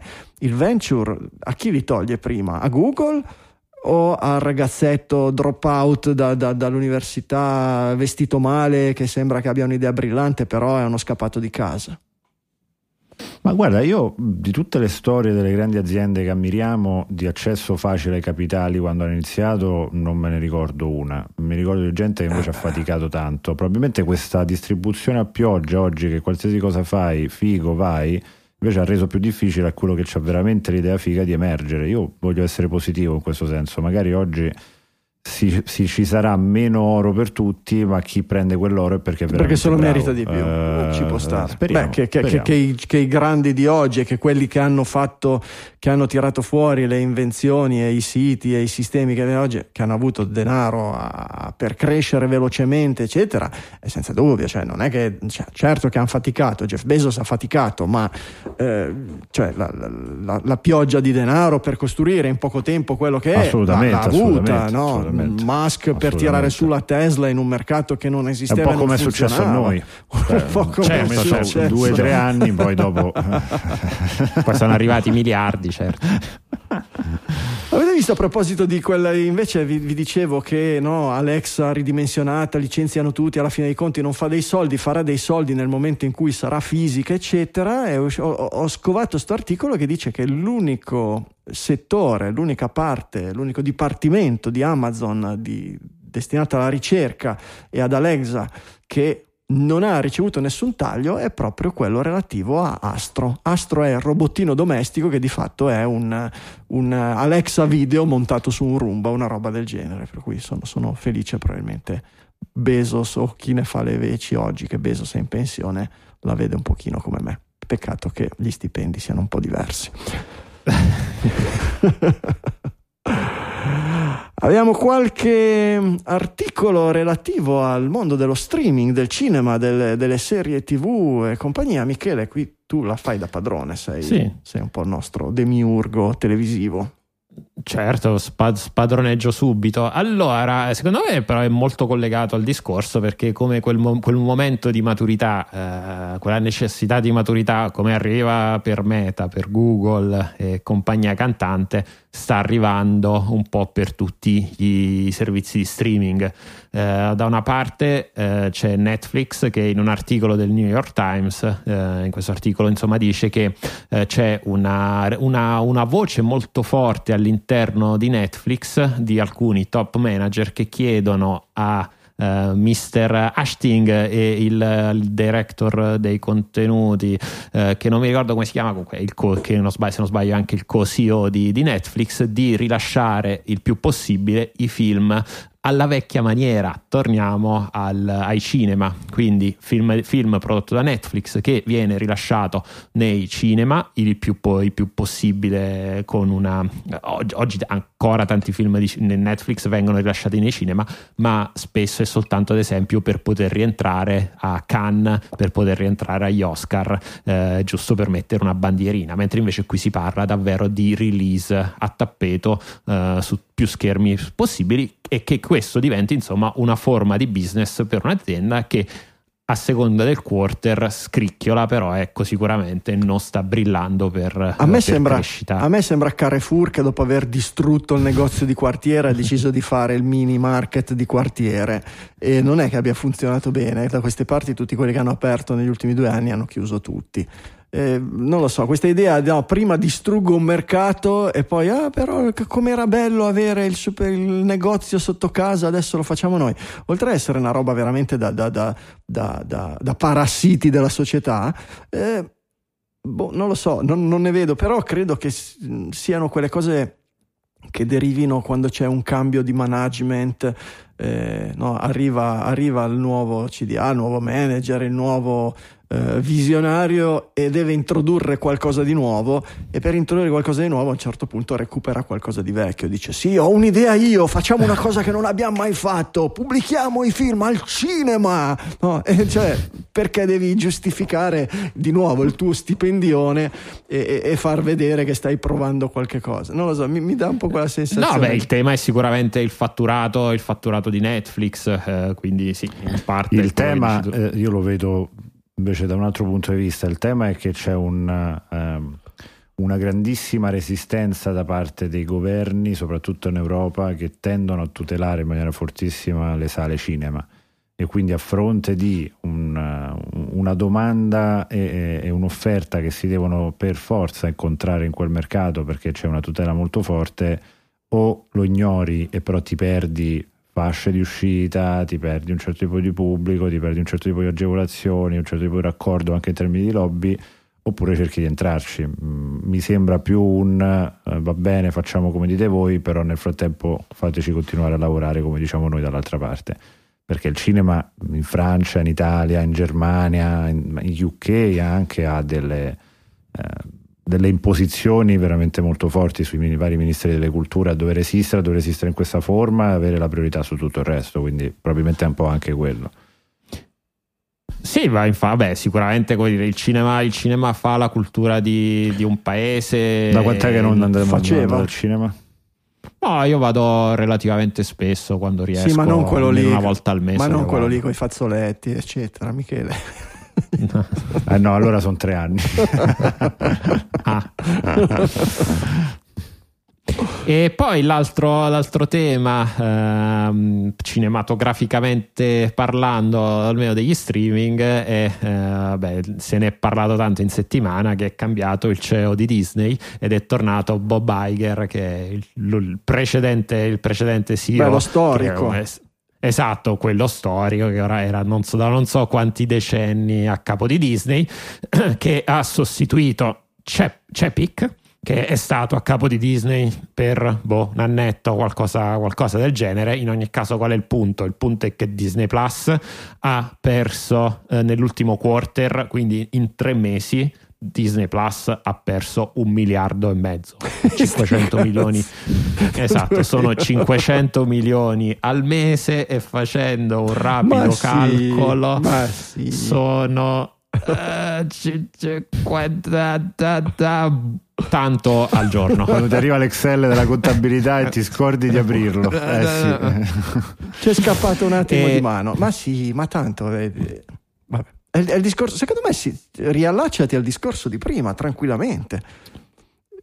Si poteva eh, fare, si poteva s- s- buttare via soldi fino all'anno scorso, adesso non si può più e quindi si torna alle politiche vecchie, ai, ai manager vecchi e ci si cerca di fare una retromarcia. Il discorso dell'età dell'oro dei prodotti lo vedremo anche nelle serie tv e negli stream. Quanti anni è che non esce un Breaking Bad o una roba del genere? Eh, la qualità. Bah, Squid Game è andato piuttosto bene. Non parlo in termini, di, no, non parlo in termini di ascolti perché, di, o di, di, spettatori, perché okay. gli esseri umani attaccati a uno schermo alla televisione ci sono sempre, non è che smettono di esserci. Parlo di livello generale delle produzioni. Ci, c'è stato un decennio in cui la, la produzione, la produzione specialmente di serie tv più che di eh, film, di, di lungometraggi, la produzione di serie di TV ha avuto una vera e propria età dell'oro dovuta alla esplosione degli investimenti principalmente inizialmente da parte di Netflix, poi ci buttiamo dentro Disney, ci buttiamo dentro in parte Amazon, eh, ci buttiamo dentro eh, oggi, ancora, oggi ancora in piedi Apple. Se vai a vedere gli investimenti con questa retromarcia di Disney, quelle che sono già state fatte da Netflix, eh, Amazon che è un po' che, no, che, che, che, fa più back catalog e che comunque non produce niente di, di blockbuster o, o, o, o di, di, Beh, oddio, hanno, spe- certo, hanno speso tutto per i dei Signore degli Anelli. Eh sì, sì, esatto, tendono a tendono a fare un, magari puntare tutto su un cavallo e il resto lasciare un po' roba di l'unica secondo me che continuerà a spendere almeno per il momento è Apple perché ha delle casse in questo momento senza fine. Però la, la, la, l'offerta di, di, di, roba estremamente rilevante che abbiamo visto negli ultimi, negli ultimi anni Boh, forse, probabilmente Netflix oggi, è quello che ne, ha, che oggi, ne, ha, sofferto di più perché oh, quello che eh, produce certo. più roba e la media che produce si è molto molto perché molto oh, a un certo punto ci hanno detto ed era probabilmente vero che il rallentamento era dovuto alla produzione alle problematiche di produzione durante la pandemia. Ma oramai le restrizioni della pandemia sono terminate da, da, da parecchi mesi. Avremmo dovuto vedere anzi un ria, una riaccelerazione dovuta agli arretrati che erano rimasti lì.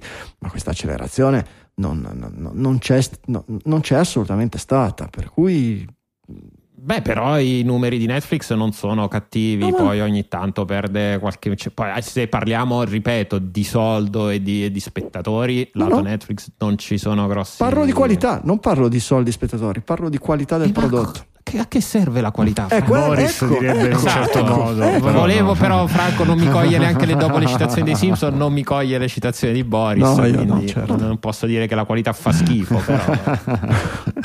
dai, dai, dai. Vabbè.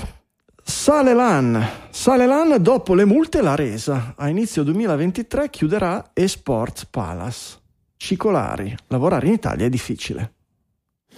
Sì, cicolari, in Italia è difficile. su quello, su quello non c'è dubbio.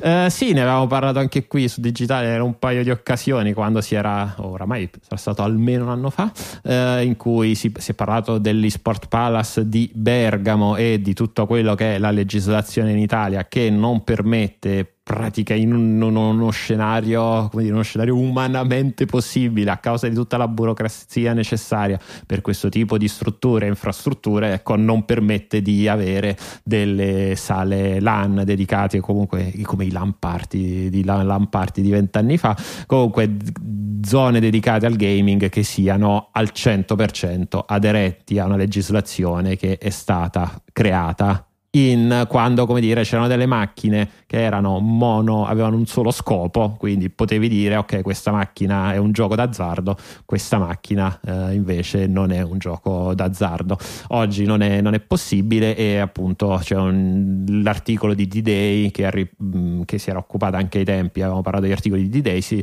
è andato a intervistare a vedere un po' come la situazione l'eSport Palace di Bergamo appunto chiuderà eh, oggi i soci dicono che sono già in perdita e sì, non, stanno coprendo non hanno trovato ecco, un modo di bisogna capire sempre qua, quanto è una situazione unica o generalizzata io mi ricordo che quando è uscito l'articolo iniziale che era sempre su D-Day sì. qualche giorno dopo il Post ha fatto il solito controcanto eh, demolitivo il, il Post fa, ha un po' questo atteggiamento di eh, un po' primo dis- della classe. Sì, ma soprattutto di disinnescare sempre un po' la notizia e di toglierle in qualche modo la rilevanza emotiva eh, con, mettendosi appunto il giacchettino da prima della classe, la, no, volete sapere, Digitalia spiegata bene, no? come dire, siccome gli altri sono tutti dei coglioni, adesso vi spieghiamo noi esattamente come funziona questa cosa. E ne risulta fuori che un articolo generalmente equilibrato, generalmente eh, giusto in quello che viene espresso, ma molto asettico e generalmente disinnescante in termini emotivi. E a, allora, al proposito delle sale LAN, l'articolo del post era sì però in realtà questa cosa dell'accesso alla Guardia di Finanza è successo solo in una sala LAN, forse due, non abbiamo notizie che questa sia stata una cosa generalizzata, per cui bisogna vedere, perché dipende da come viene applicata questa legge o quest'altra legge, insomma tutto vero, ma sembrava che poi alla fine fosse solo della fuffa e fosse solo un problema di questi qui che avevano due o tre sale LAN ed era in difficoltà. A vederla oggi probabilmente non è così, o forse domani uscirà di nuovo un articolo di eh, però se ti ricordi post. proprio la primissima notizia era che, che, era circolata era stanno per esplodere tutte le sale LAN. Sì sì sì certo certo, certo certo certo. Però a volte la notizia per avere un po' di riverbero in questo mondo di dove tutto è iper eccitante, bisogna tenere un attimo alta l'emozione, no? non sterilizzare sempre qualsiasi notizia dicendo no, banalizzandola e, e, e rendendola, come dire, normalizzandola, perché normalizzando le cose, normalizzando i problemi, sembra che i problemi siano normali e si, si, si, si, rimanda al cercare delle problematiche. Se normalizziamo il fatto che costruiscono a cazzo a Ischia, anche dove da, da, da, da, secoli scende il fango, lo normalizziamo a un certo punto, ma forse se invece si tiene un attimino alta l'emozione e no, l'incazzatura, eccetera, è più facile che la gente pretenda dei cambiamenti, eccetera. Ecco, se, se una delle poche, delle poche, mie critiche al, al, al, post, che peraltro apprezzo e leggo tutti i giorni, è un po' questa, questo atteggiamento. Non, non so perché da, da, dalle LAN siamo finiti a fare la critica al post. Eh, ma, va, va e comunque c'è, oggi, vabbè, per chi ci ascolta, c'è il titolo di prima pagina del post, è l'abusivismo edilizio a Ischia. Spiegato ha una bene. storia. Ecco, perfetto. per forza. Adesso io non so se tu hai aperto il post prima di dire questo però... No, non l'ho fatto, però va bene. Giuro che è così. Eh, vabbè, ma cioè, il post potrei scriverlo io, eh, non è un problema. A Casavicino Terme, il comune colpito dalla frana, la metà degli edifici è stata costruita senza permesso in zone a rischio eh, elevato. Eh, certo, eh, va, fine, punto, basta.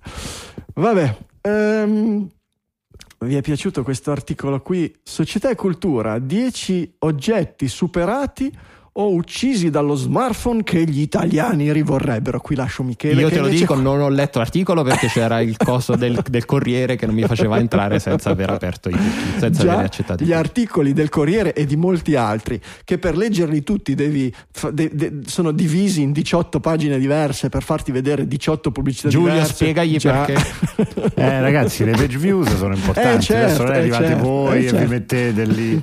La galleria l'hanno inventate per quello. Vogliamo farli lavorare fare sti eh. ad block che se no stanno lì a fare un cacchio, no? Ecco, eccetera.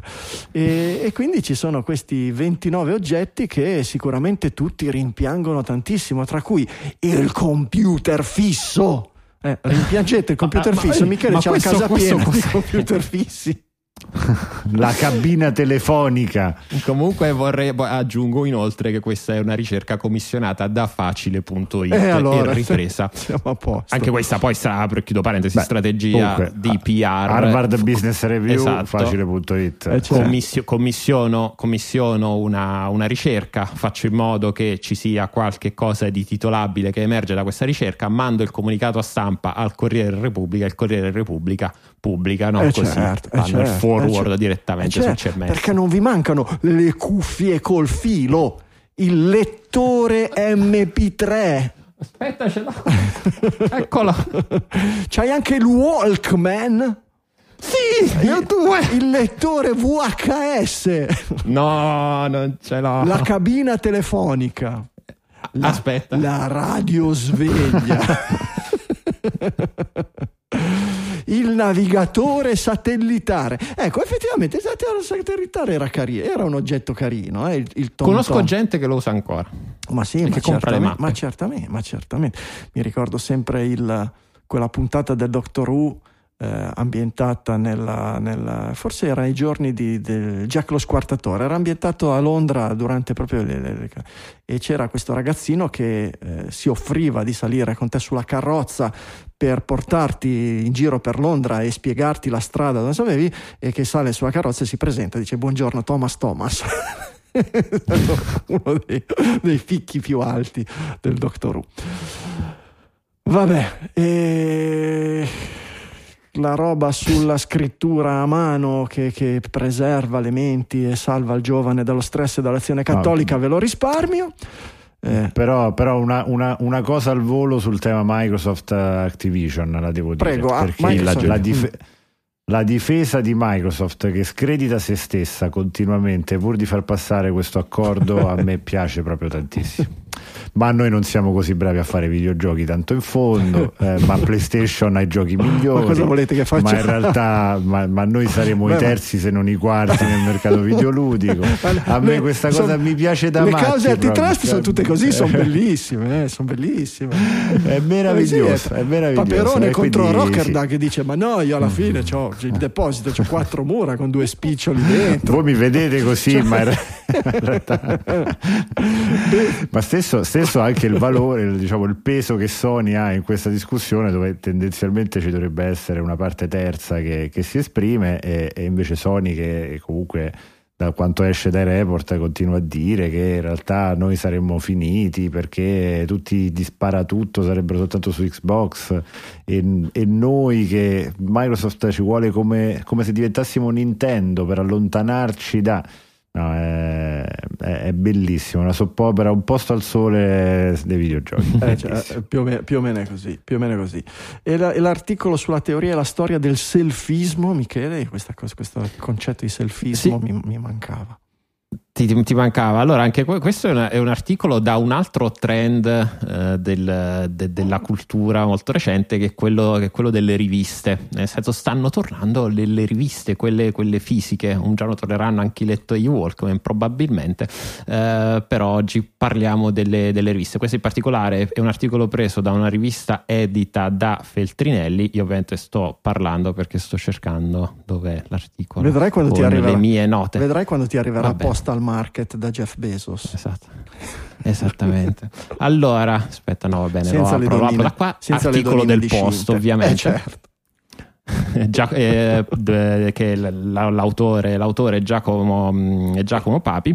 Insomma, eh, lui definisce il selfismo come movimento culturale che fonda sull'io e sulla rappresentazione pubblica non soltanto il racconto del mondo, ma anche le possibilità di vederlo, interpretarlo e conoscerlo. Ossia, noi siamo misura del mondo e lo vogliamo dimostrare in ogni modo e la nostra cultura oggi è permeata da questa da questa ricerca della dimostrazione. Quindi si parte sicuramente dal tema, de, dal tema dei social, il fatto che la gente è interessante però il parallelismo che fa col passato. Lui dice: gli autori in passato, prendete Oscar Wilde, prendete, prendete, Giacomo Leopardi, soprattutto in Italia sono famosi anche per essere personaggi oltre che autori. Però la, qual è la differenza? È che un tempo questi personaggi erano personaggi a 360 gradi, con i loro problemi, con le loro tristezze e con le loro gioie.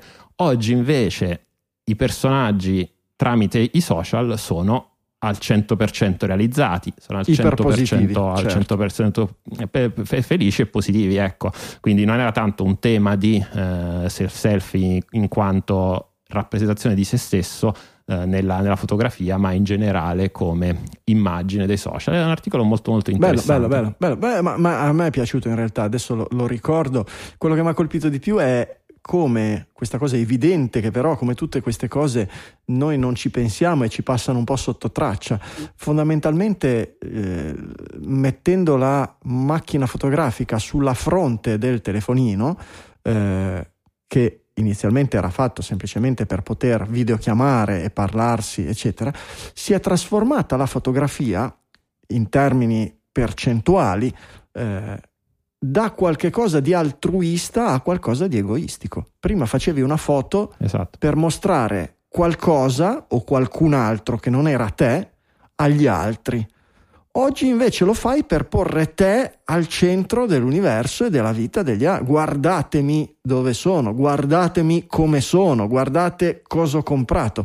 Ed è, ed è, è una trasformazione enorme, indubitabile e e certamente con dei risvolti non belli. No? L'egoismo, il trasformare qualcosa di altruista in qualcosa di egoista, eh, certamente mh, mm, è, è, difficile associargli dei connotati interamente positivi, no?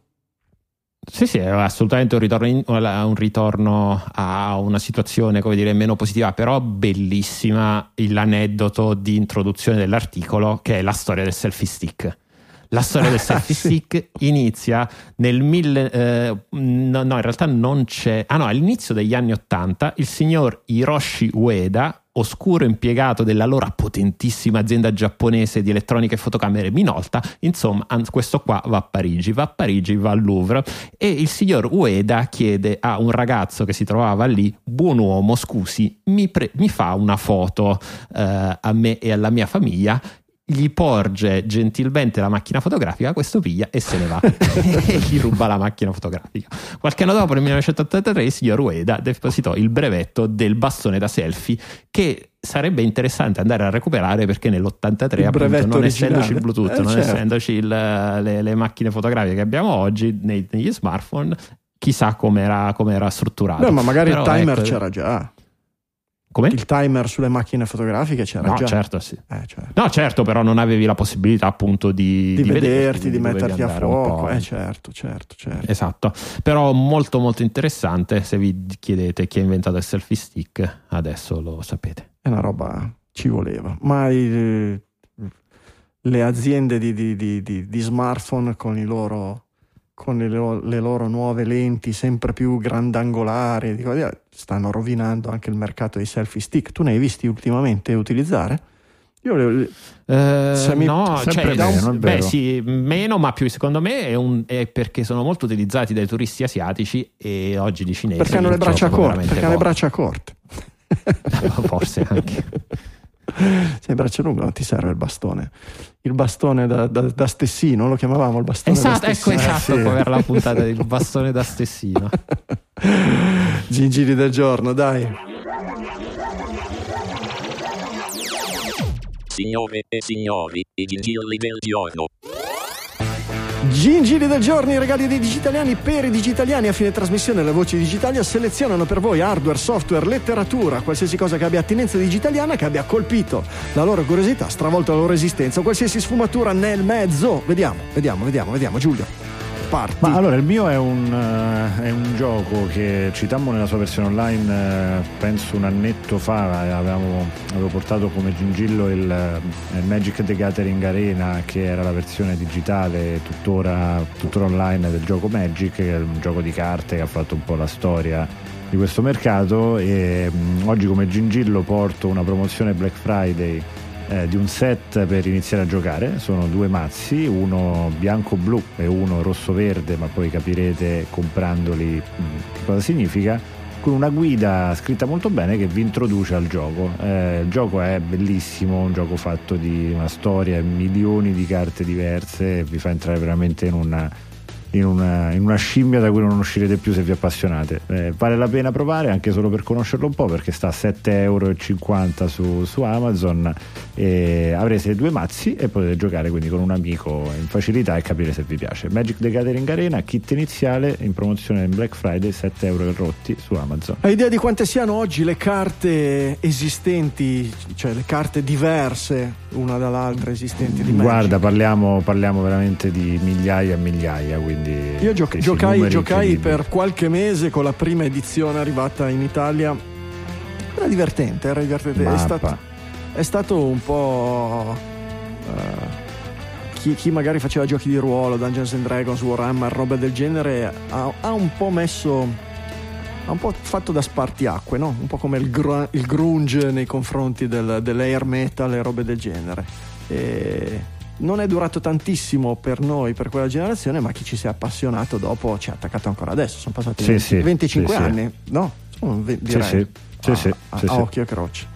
Bei Circa ricordi. 23.000 carte, così è Mazza, la, la risposta mazza. che trovo. Poi erano usciti tutti i cloni. Io avevo, avevo le- il, il set completo delle carte di Star Trek The Next Generation. Perché avevamo fatto il gioco di carte di Star Trek The Next Generation. Bellissimo, bellissimo. C'erano quelle di X-Files che uscivano. Ah, dai- c'era anche con dai X-Files, questo non l'ho mai saputo. Grandissimo. Con tutti i mostri, i personaggi. Certo. C'avevi la carta di Tooms.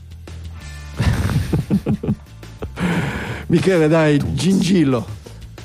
Allora, se avete bisogno di ispirazione per andarvi a prendere a fare dei selfie in giro per l'Italia e l'Europa, c'è questo splendido sito che si chiama chronotrains.com. È molto semplice, voi puntate eh, da qualche parte eh, sulla mappa dell'Italia, che ne so, magari la vostra eh, città e eh, vi farà vedere un cronogramma, eh, comunque un grafico che vi dice dove potete arrivare in treno in un'ora, in due ore, in tre ore, quattro ore oppure cinque ore. Quindi, ad esempio, se puntate su Milano si vede che si può andare da Zurigo più o meno fino a Napoli.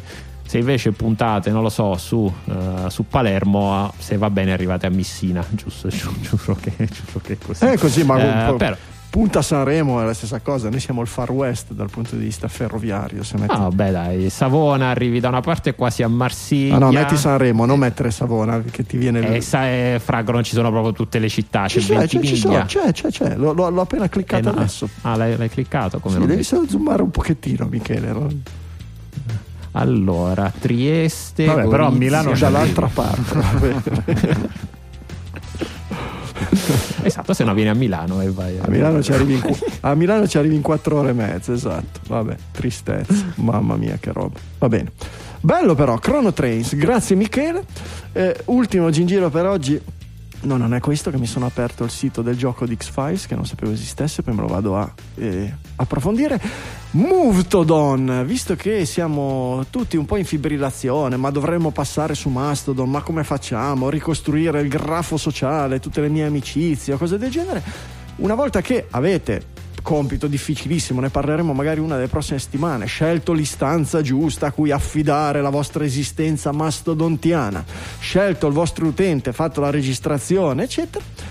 Se voi entrate su Movetodon, fate la login col vostro account di Twitter e con il vostro account di Mastodon e Movetodon vi mostra quale dei vostri amici che seguite su Twitter abbia anche un account Mastodon e con un clic a fianco al, al nome utente all'avatar vi permette di fare il follow anche su Mastodon. Per cui vi, vi permette in qualche modo di portare almeno quelli dei vostri amici su Twitter che sono già passati su Mastodon di seguirli. Potete lasciare la login fatta e tornare ripetutamente su eh, Movetodon e vedere quelli nuovi, i nuovi amici che magari prima non c'erano e che sono arrivati, sono già amici, erano già amici su Twitter che via via arrivano su Mastodon per eh, come dire, fare un bootstrap del vostro grafo sociale. Eh, insieme agli altri gingili del giorno, dove lo trovate? Su digitalia.fm slash 651, dove trovate anche note dell'episodio, produttori esecutivi e tutto quanto.